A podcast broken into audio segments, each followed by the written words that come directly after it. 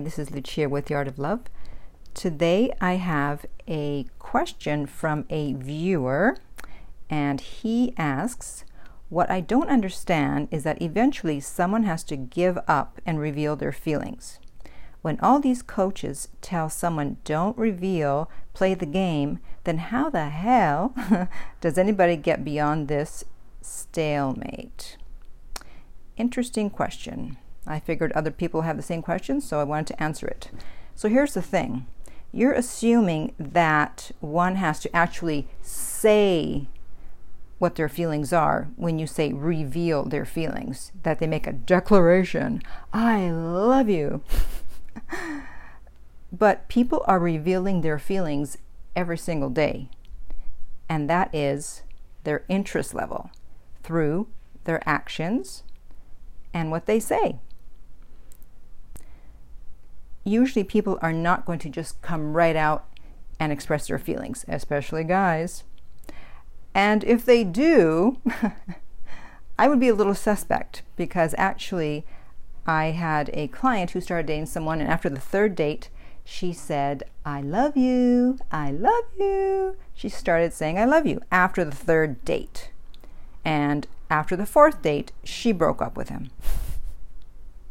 So I don't put too much stock into what someone says, especially if they say it so soon. I look at their actions, and that's how you can tell what someone's feelings are towards you. And here's the thing if someone's interest level is above 90%, they cannot control themselves and they can't control what they say. So you're going to find out what their feelings are. I was dating someone a while back and I had gone to this convention for TV shows. I was pitching a TV show, and The Tonight Show was there. This is when Jay Leno was still the host, and they were interviewing people there who were pitching their shows, and you had the possibility of possibly being in their skit. and so they contacted me and they let me know when the show was going to air, but they didn't say whether I had made the cut or not. And so this guy that I was dating, I let him know, I'm like, hey, you know, I might be on the Tonight Show tonight. Well, he freaked out. He somehow told himself a story that I was going to be on the show and then he, I was going to get famous and I was going to leave him and not want anything else to do with him. so he starts writing me these emails from his work email, which other people had access to. He panicked so much that he didn't even bother to go into his personal email. He just started writing from his work email, and he even said, "I don't care who else can read this.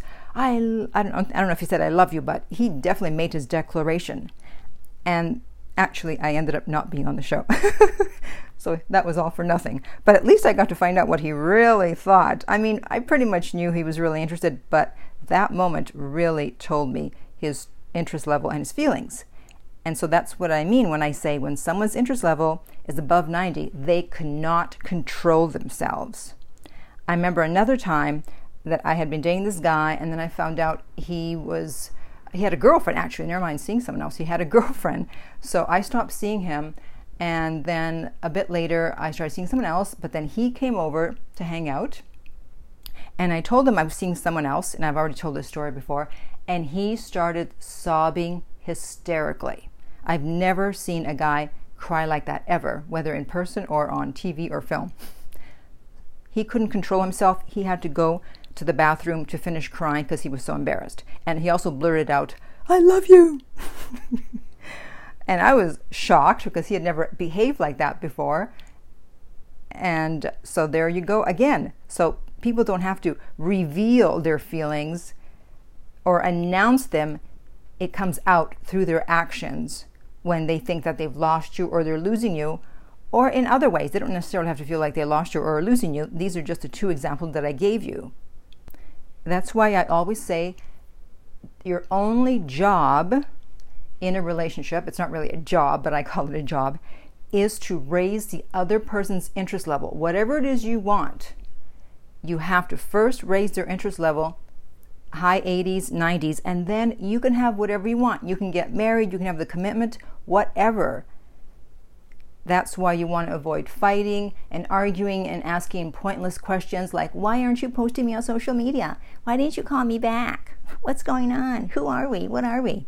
All those useless questions that just lower their interest level. If you just focus on raising someone's interest level, you can get what you want, whether they are your ex or someone you're dating.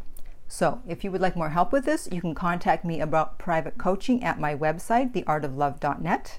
If you're listening to this on iTunes, I would appreciate if you would rate and review the podcast. If you're listening on YouTube, thank you for subscribing. And finally, remember that love inspires, empowers, uplifts, and enlightens.